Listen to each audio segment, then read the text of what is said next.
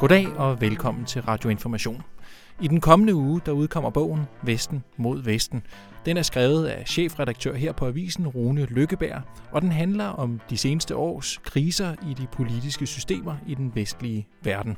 Spørgsmålet er, hvad er årsagen til kriserne? Og der har været mange bud på svar. Den stigende økonomiske ulighed, den stigende forskel på land og by, den stigende indvandring. Men Rune Lykkeberg han ser også en anden årsag. De stigende forventninger til politikerne og til det politiske system. Jeg har bogen liggende lige her, og lige om lidt der kommer Rune Lykkeberg i studiet. Vi skal også tale om Copenhagen Docs, altså filmfestivalen. Der er blandt andet et arrangement med Pamela Anderson, hende der er kendt fra Baywatch, og så den kroatiske filosof Sreko Horvat. Han er kendt her fra Information. Informations filmredaktør Christian Mongård han er med direkte fra sit landsted på Midtjylland. Velkommen til Radio Information. Jeg hedder Otto Lærke, og jeg er vikar for Anna von Sperling, som sidder her normalt.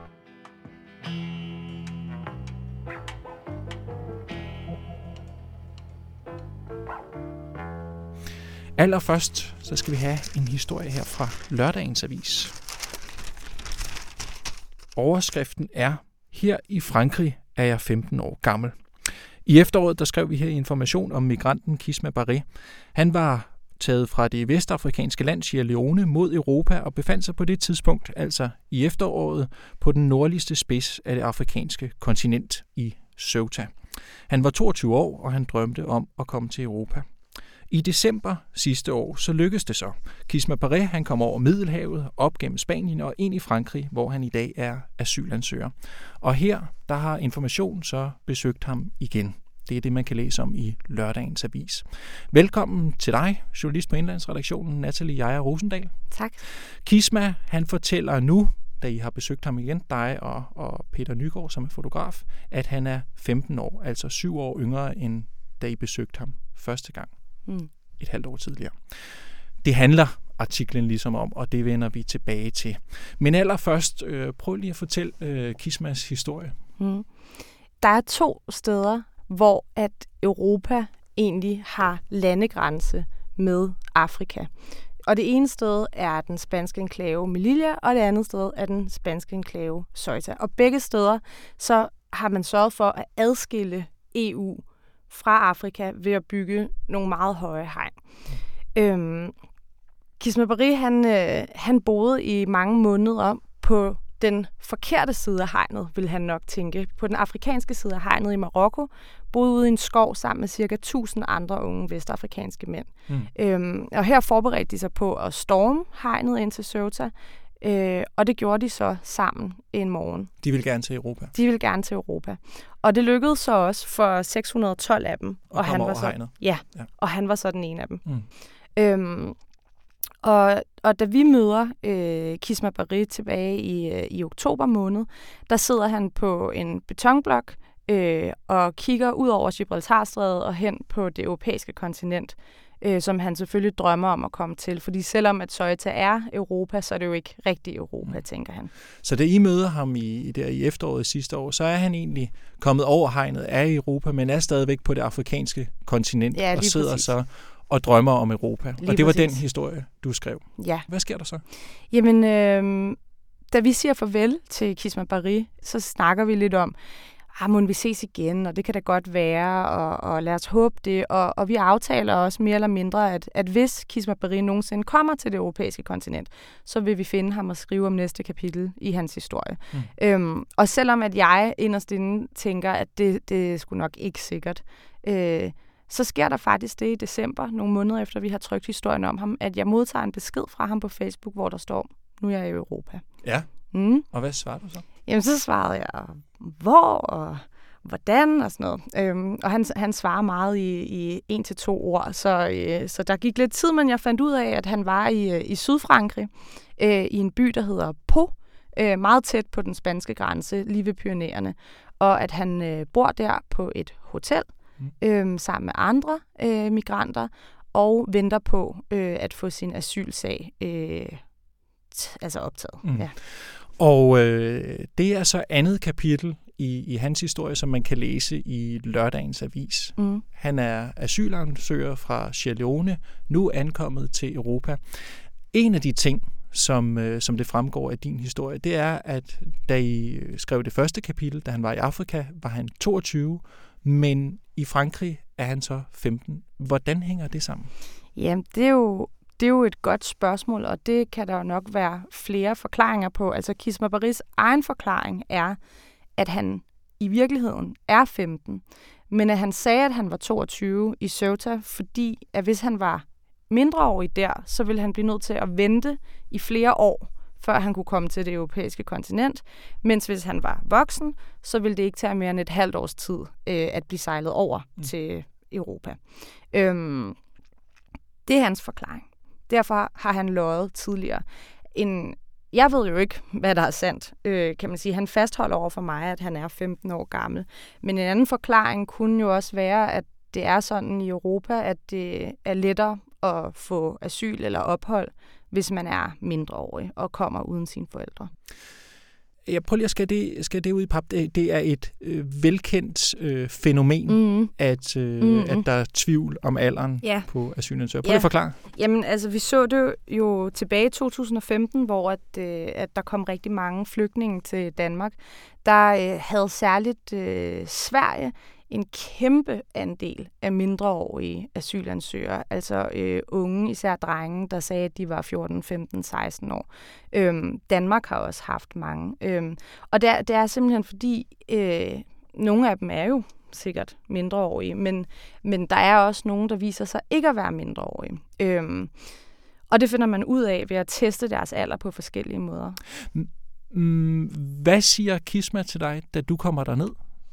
Jamen, det er jo faktisk noget af det første, han nævner. Øh, vi mødes i, i, i hotellobbyen på det her øh, altså, trøstesløse motorvejshotel, som han bor på, øh, og, og giver hånd til hinanden. Og så det første, han gør, det er egentlig at læne sig lidt ind og sådan nærmest viske, øh, bare så du ved det, her i Frankrig, der er jeg altså 15 år gammel. Og han siger om øh, nogle af dem, øh, som han bor sammen med, som også er, er flygtninge fra Afrika, at, at de har løjet om deres alder mm. for at få asyl. Ikke? Mm. Men kan man ikke også godt forstå, at hvis man har flygtet fra Afrika og brugt år på det, brugt alle sine penge på det, at man så øh, lyver sig yngre for at få asyl? Jo, selvfølgelig kan man forstå det. Det, det, øh, det giver på mange måder sig selv. Øhm, men omvendt kan man jo også øh, godt forstå, hvorfor øh, nogle europæiske stater i hvert fald øh, undersøger, om de her mennesker faktisk er mindreårige. Altså for det første på grund af det åbenlyse, at ellers skulle alle jo bare komme og sige, at de var mindreårige, og så kunne alle få asyl. Og vi har jo ligesom nogle, nogle, øh, nogle regler, der gør, at nogen får asyl, og nogen ikke får det. Og for det andet er der jo også nogle praktiske ting med at forestille dig, at en, øh, en, en, en 30-årig slipper afsted med at sige, at han er 15, og lige pludselig bliver indlogeret med små børn på 10, 11, 12, 13 år, øhm, som måske også deler værelser på asylcentre og sådan nogle ting. Altså, sådan nogle dilemmaer er der. Øh, jeg har øh, før mest hørt om det her problem beskrevet fra øh, enten fra øh, som du også har gjort, nogle af de her øh, klinikker, hvor man bliver øh, altså aldersundersøgt, eller øh, fra den politiske sådan generelle debat. Det er sjældent, man har hørt fra en flygtning selv, som fortæller om lige netop det her. Hvad siger Kisma, når du spurgte ind til det her med alderen? det, altså, jeg endte jo med at spørge enormt meget ind til det, og nogle gange så undveg han. Øhm, andre gange så prøvede han at overbevise mig om, hvorfor jeg skulle se ham som en 15-årig. For eksempel øh, siger jeg til ham, om han ikke godt kan forstå, at det er svært, når man har haft et billede af nogen som 22 år gamle, og så lige pludselig skal, skal programmere sin hjerne til at se dem som 15-årige. Og så siger han, jo, men, øh, men du må forstå, at, øh, at folk er meget høje i min familie. Så, så, så selvom jeg er høj, så kan jeg altså godt være 15 år. Sådan nogle ting, sagde ja. han. Hvad er, øh, kommer der flere kapitler i det her, Natalie? ja, måske. Altså, det er jo ikke til at vide, øh, hvad der kommer til at ske med Kisma. Lige nu øhm. er hans asylsag under behandling i Frankrig? Ja, ja lige nu så venter han på, øh, eller lige nu er opgaven for ham jo at, at, at dokumentere over for de franske myndigheder, at han er mindreårig. Og han, han siger, at øh, hans far har sendt et fødselscertifikat afsted fra Sierra Leone, som allerede ligger hos de franske myndigheder, men at han ikke er blevet kaldt til en samtale om det endnu. Øh, altså om der står på det fødselscertifikat, at han er 15 år eller 22, det ved jeg ikke. Men det kan gå flere veje herfra. Han, han nævnte selv over for mig, at han havde øh, venner, øh, fra Vestafrika, som var kommet op øh, gennem Afrika til Europa, ligesom ham, og som var blevet sendt hjem nu. Så det er jo også en mulighed, at ja. næste gang vi ser ham, så er det i Sierra Leone. Natalie jeg er Rosendal, tak fordi at du øh, kom forbi. Selv tak.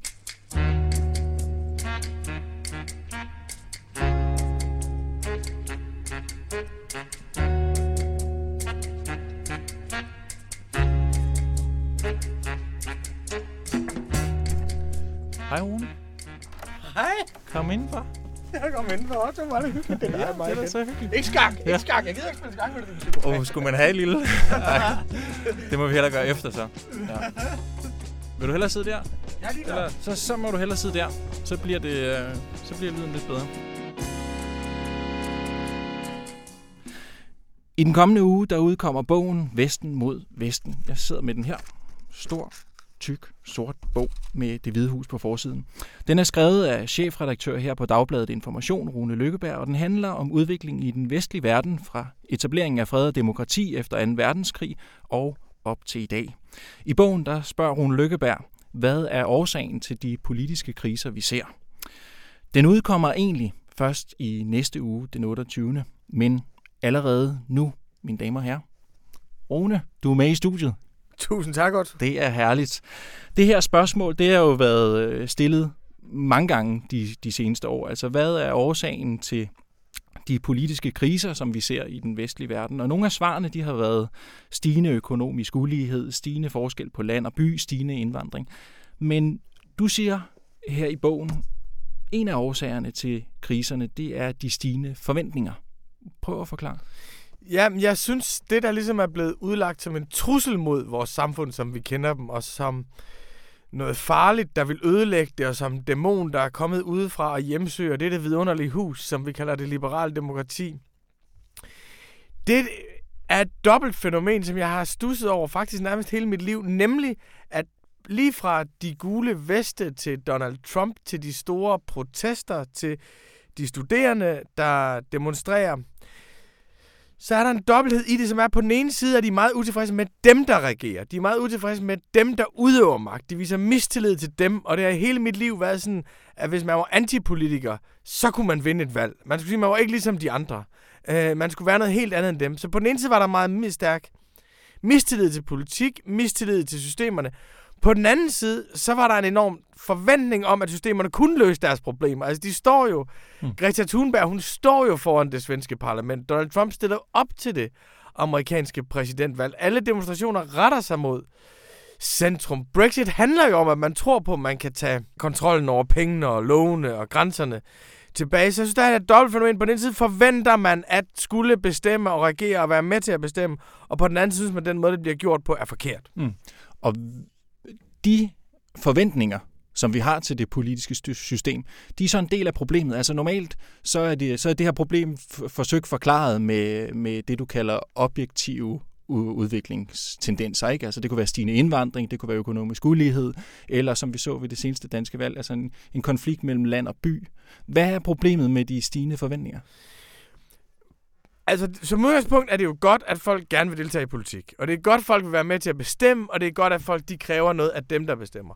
Problemet er, at vi i perioden fra 1945 til 1975, som er en helt enestående periode i verdenshistorien, at der udvikler vi en forestilling om, at alting bliver bestemt og besluttet af politikere. At det er politikere, der skaber fremskridt og beskæftigelse og kvindefrigørelse og vækst og velstand og teknologisk udvikling.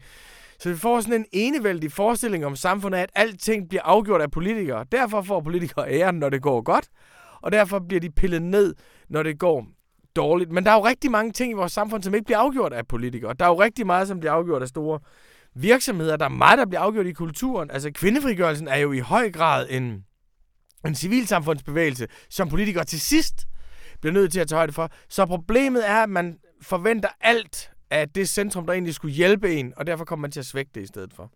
Prøv at give et eksempel på øh, nogle forventninger, vi har haft i det politiske system øh, de seneste år, som ikke har været berettiget mod det, det politiske system, og som måske ikke er blevet indfriet, og som så har været øh, medvirkende til nogle af de politiske kriser, vi har set?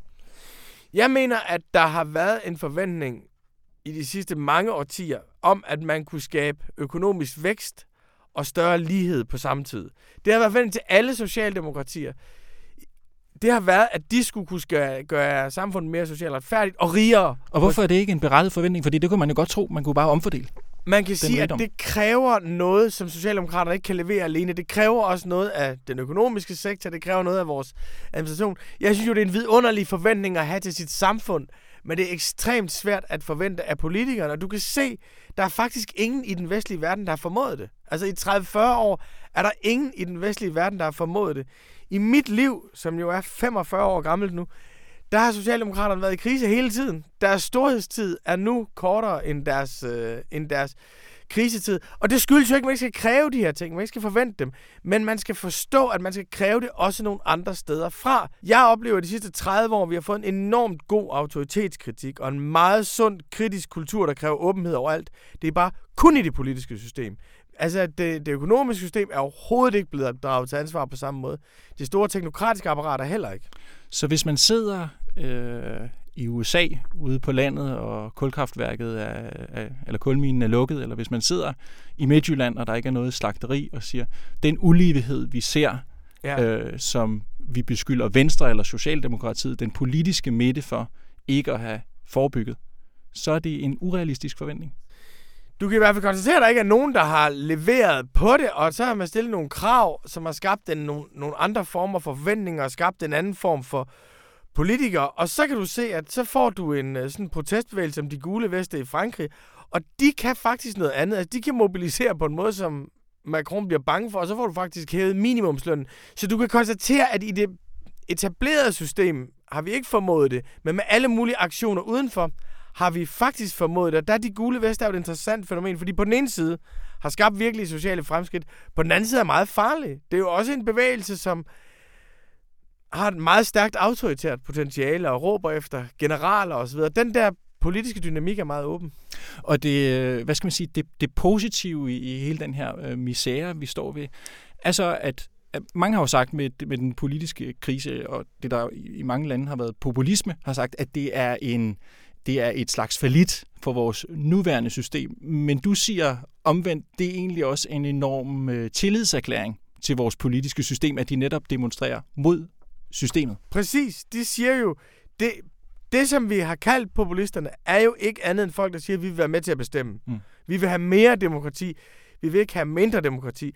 Og det vi startede med at afvise som populisme, har jo vist sig at være en åbning af et enormt politisk mulighedsrum. Nu er der jo pludselig præsidentkandidater i USA, som kræver, at tech-giganterne bliver brudt ned, og som kræver økonomisk demokrati i de store virksomheder, som kræver velfærdsskat, som kræver nye handelsaftaler. Og det, jeg synes, det var så sjovt, da Trump blev valgt, der var der sådan en automatreaktion, der var, lad os beskytte det bestående, lad os beskytte det bestående. En hver forandring er uhyggelig, men det bestående har jo skabt alle de problemer, vi har. Så i stedet for at sige, okay, nu er der åbnet et nyt politisk mulighedsrum, nu kan vi føre politik igen. Det øh, at se de gule veste som en bekræftelse af det politiske system. Ja. Det er da alligevel øh, radikalt. Jamen, hvor, hvem demonstrerer de imod? Hvem, retter de deres, hvem er det, de råber på? Hvem er det, de råber til? De deltager jo i et vi. De deltager i et kollektivt vi, som er det handlende politiske jeg. Og de siger til præsidenten, du må løse vores problemer. Vi vil have dig afsat, vi vil have en, der er bedre. Alle de her protester har jo det til fælles, at de taler til et demokratisk vi, som de forventer mere af, end de får. Og på den måde er det en bog med håb i også, selvom den ligesom behandler krisen? Ja, det synes jeg. Jeg startede med at skrive den som en bog, der skulle forklare et sammenbrud, og nu synes jeg egentlig efterhånden, jeg ser det som en bog, der forklarer en overgang. Fedt. Rune Lykkeberg, tak fordi du kom forbi. Tak fordi jeg måtte komme, Otto.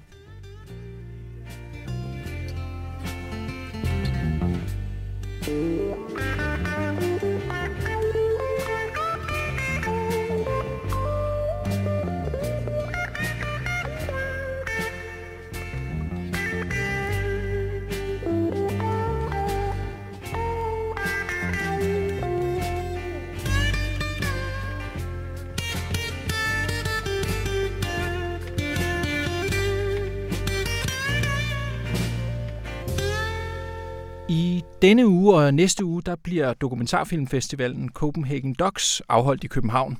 Det er en øh, dansk begivenhed og en Københavns begivenhed, men det er også ifølge informationskulturredaktør en international begivenhed. Copenhagen Docs er en af de vigtigste dokumentarfilmfestivaler i verden, på højde med festivaler i Amsterdam og Toronto.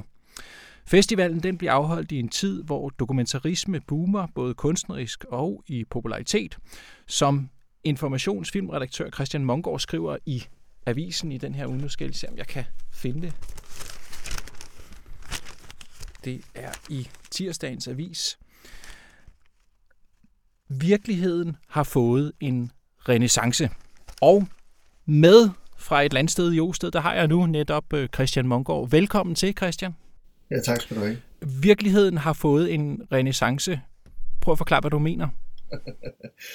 Man kan jo sige, at der er jo altid blevet lavet, øh, ikke mindst til spillefilm baseret på virkelige begivenheder, men det virker som om, at vi i de her år nærmest oplever en flodbølge af både tv-serier og spillefilm, fiktionsfilm, som er baseret på virkelige begivenheder, eller som tager udgangspunkt i en virkelig person og forsøger at fortælle den pågældende persons livshistorie. Og det er sådan den ene del af det. Den anden del af det er jo, at dokumentarfilmen jo er så populær som aldrig før. Altså Copenhagen Docs, som jo har efterhånden har eksisteret i en hel del år, er jo kun vokset i størrelse og i betydning og også i altså i omfanget af, eller antallet af de film, de viser. Jeg tror, det er op imod 200 film, eller sådan noget den stil, der bliver vist på sådan en festival mm. som, som Copenhagen Docs i løbet af de små 14 dage, som festivalen varer. Og det tyder jo på, at det er noget, folk de gerne vil beskæftige sig med. Man vil gerne se, altså publikum vil gerne se de her mm. film, og de vil gerne snakke om dem og diskutere dem. Og, øh, og derfor kan man sige, er Copenhagen Dog Show ikke kun i gåseøjne en filmfestival, hvor man går ind i biografen og passivt sætter sig ned og konsumerer film. Det er også en filmfestival, hvor der virkelig bliver diskuteret virkemidler og genre og udtryk og alt muligt andet, og hvor alle de der spændingsfelter, som man kan sige, ikke kun dokumentarfilmen, men filmmediet, de levende billeder i det hele taget, øh, bevæger sig rundt i netop i forhold til kunsten og i forhold til teatret, i forhold til alt muligt andet, virtual reality og, og spilleverden og sådan noget. Så der sker mange forskellige ting, som ligesom siger, som alt sammen på en eller anden måde er virkelighedsbaseret. Mm. Når du vender blikket mod øh, programmet fra dette års Docs, hvad, hvad skal du se? Jamen, nu har jeg jo snydt, og ligesom i, i tv-køkkenet og set nogle film på forhånd. Altså, der er jo blandt andet, der kom, er der en del øh, sådan amerikanske øh, øh, politiske dokumentarfilm, som jeg synes er ret spændende. Ja. Altså Charles Ferguson, som for nogle år siden lavede en dokumentarfilm om finanskrisen, der hed Inside Job, som var en skidegod film, og som gav et indblik i, hvad det egentlig var, der forårsagede hele den her finanskrise, og hvem der egentlig var skyld i det, og, og som også var sådan en ret vred, engageret film. Han har nu lavet en fire timer lang film om Watergate, mm Altså det her indbrud i demokraternes øh, partikontor i Water, på Watergates øh, kontorbygningen i Washington i, i starten af 70'erne, som jo endte med at føre til præsident Nixons fald, kan man sige, fordi det var faktisk rent faktisk ham, der stod bag det her indbrud, viste sig så. Og, og i den her film, Fergusons film, får man ligesom oprullet hele forhistorien, altså alt det der omkring Vietnam og sådan noget, som kom op igennem 60'erne, og hvordan Nixon blev valgt, og hvorfor han blev valgt, og hvad, det, hvordan, hvad der var for nogle strømninger, der rørte sig både socialt, menneskeligt, politisk i det amerikanske samfund og sådan nogle ting, og så ser man hele Watergate-skandalen oprulle sig, og så ser man efterdønningerne også, hvad konsekvenserne af det hele var. Og man kan sige, det er jo selvfølgelig en film, der i høj grad handler om slutningen af 60'erne og begyndelsen og midten af 70'erne, men det er faktisk også en film, der handler om, hvordan magt korrumperer, og hvordan politikere bag lukkede døre kan skalte og valte med øh, demokratiet sådan set. Og det er jo også noget, der i, i den grad vækker genklang i den verden, vi lever i i dag, hvor vi har en amerikansk præsident, der heller ikke helt ved, hvad demokrati egentlig betyder. Så på den måde bliver det også lige pludselig en film, som har meget at sige nu her og i dag. Men, men øh, i modsætning til måske i dag, hvor, hvor det hele ser lidt håbløst ud, så handler Watergate-filmen jo, og hele Watergate-sagen jo faktisk også om, hvordan det rent faktisk nyttede noget at gøre noget. Altså, de to journalister på Washington Post, Woodward og Bernstein, det er den store indsats, de gjorde, det at der var nogle mennesker, som rent faktisk sagde fra over for magtmisbrug. Det var noget, der gjorde, at præsident Nixon endte med at måtte tage konsekvensen af det at gå af som præsident. Og det er, jo sådan en, det er jo sådan en håbefuld historie, kan man sige, så den er også vigtig at fortælle og i dag. Du har set hele den fire timer lange film? Det har jeg og den virker ikke lang. Eller hvad? jo, det gør den. Det gør den. Og jeg tror også, at det måske kræver, at man er lidt øh, politisk nørd, og, og, og ligesom, ligesom jeg måske holder meget af, af den gamle øh, spændingsfilm fra 70'erne med netop Robert Redford og Dustin Hoffman i hovedrollerne som Woodward og Bernstein, som jo også fortalte historien om, om Watergate og hvordan de oprullede den her skandale. Men jo, hvis, hvis, hvis man godt kan lide den slags, så, så er det enormt fascinerende at dykke ned i. Altså, men den er også meget detaljeorienteret, det er der ikke nogen tvivl om, så hvis man ikke har tålmodighed til den slags, så er det måske ikke lige filmen for en. Mm. Det, der måske gør det lidt mere spændende end, end så mange andre, det er så, at man har fået lov til at bruge alle de lydoptagelser. Det var jo sådan, at Nixon, han, lige da han blev præsident, så installerede han lydoptag udstyr i det hvide hus, i det ovale kontor. Og det vil sige, at alle de samtaler, han havde med sine håndgangende mænd om alt det lort, de gik og lavede, de blev optaget på bånd. Og de bånd, de ligger simpelthen til grund for meget af den her film, som Charles Ferguson har lavet. Det vil sige, at man kan rent faktisk høre Nixon selv fortælle om, hvad det var, han gerne ville have gjort, når han sidder og banner nogle journalister langt væk. Altså, hvordan han undergraver demokratiet simpelthen helt bevidst, og så bagefter går ud og siger i medierne, at jamen, jeg har ikke gjort noget galt, I'm not a crook, som han jo okay. øh, sagde flere gange. Ja. Noget, der kan undre mig lidt, og det kan være, at du kan hjælpe mig med at, at, at svare på det, Christian, er, at, at film i dag er jo meget øh, veltilrettelagte. Øh, der er en meget stram øh, plotstruktur, hvor der sker meget i forhold til film for 30 eller 50 år siden. Hvordan kan det være, at I, når vi er vant til den type af film, stadig gerne vil se noget fra virkeligheden? Fordi det er jo ikke sådan, at virkeligheden er blevet dobbelt så spændende de sidste 30 eller 50 år. Altså for det første vil jeg sige, at jeg er ikke sikker på, at film i dag er mere plotdrevne, end de var for 30, 40, 50 år siden. Jeg vil faktisk sige, jeg tror mere eller mindre det er det samme, eller vognekøbet var. Jeg tror faktisk, der var mere plot i gamle dage. Man var mere orienteret omkring det og bevidste omkring det og sådan noget. Men øh, i forhold til dokumentarfilmen, så, så, øh, så handler det jo også om, at, at de mennesker, der laver dokumentarfilm, de griber det jo an, ligesom alle mulige andre fortællere. Og hvordan er det? Jamen, det er jo netop det der med at lægge en struktur ned over dem. Altså, det er jo et spørgsmål om faktisk, i det øjeblik, man går ud og laver alle sine optagelser, og så går tilbage i klippebordet med dem, så lægger man også de her forskellige strukturer med en første, en anden og en tredje akt, og et øh, vendepunkt, og hvad pokker man nu, og en afslutning og sådan nogle ting.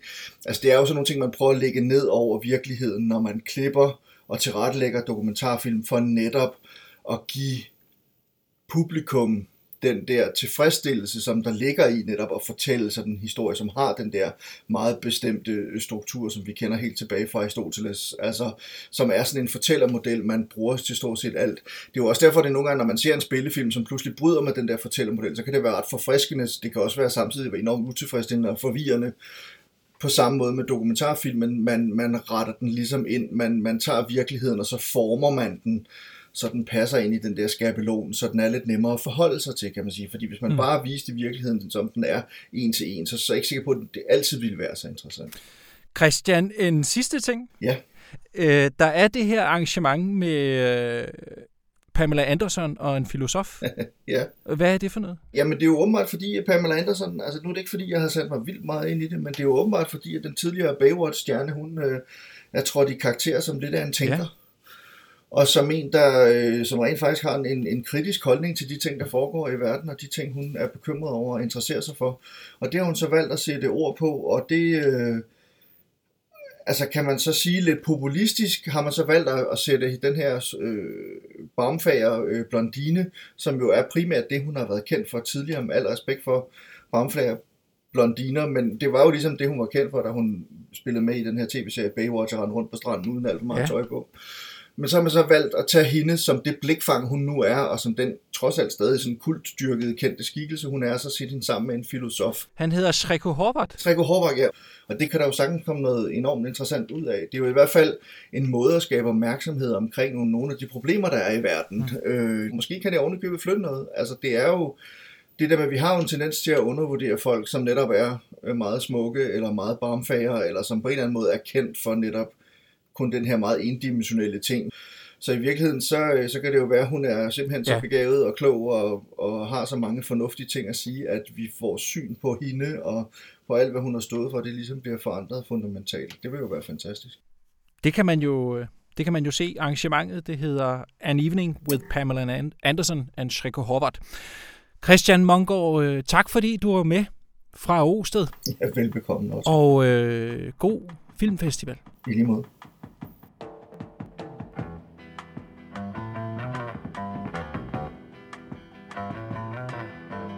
Ugens radioinformation er lige ved at være slut, men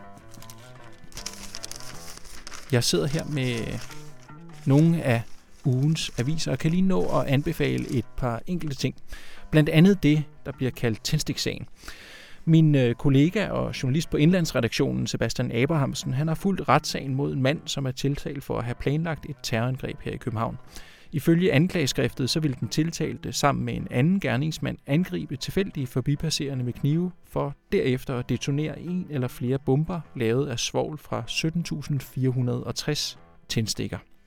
Man øh, kan stadig følge sagen her i avisen, og man kan gå ind på information.dk og læse et tidligere afsnit i serien. Der afsiges dom i sagen den 11. april. Og så har vi også i den her uge haft fokus på fængselsvæsenet. De danske fængsler har i den senere tid oplevet et stigende antal indsatte og et faldende antal fængselsbetjente, og flere fængsler er begyndt at holde de indsatte indspærret alene på deres celler i længere tid. Manglende tid til resocialisering kan medføre, at endnu flere indsatte falder tilbage i kriminalitet, vurderer forsker.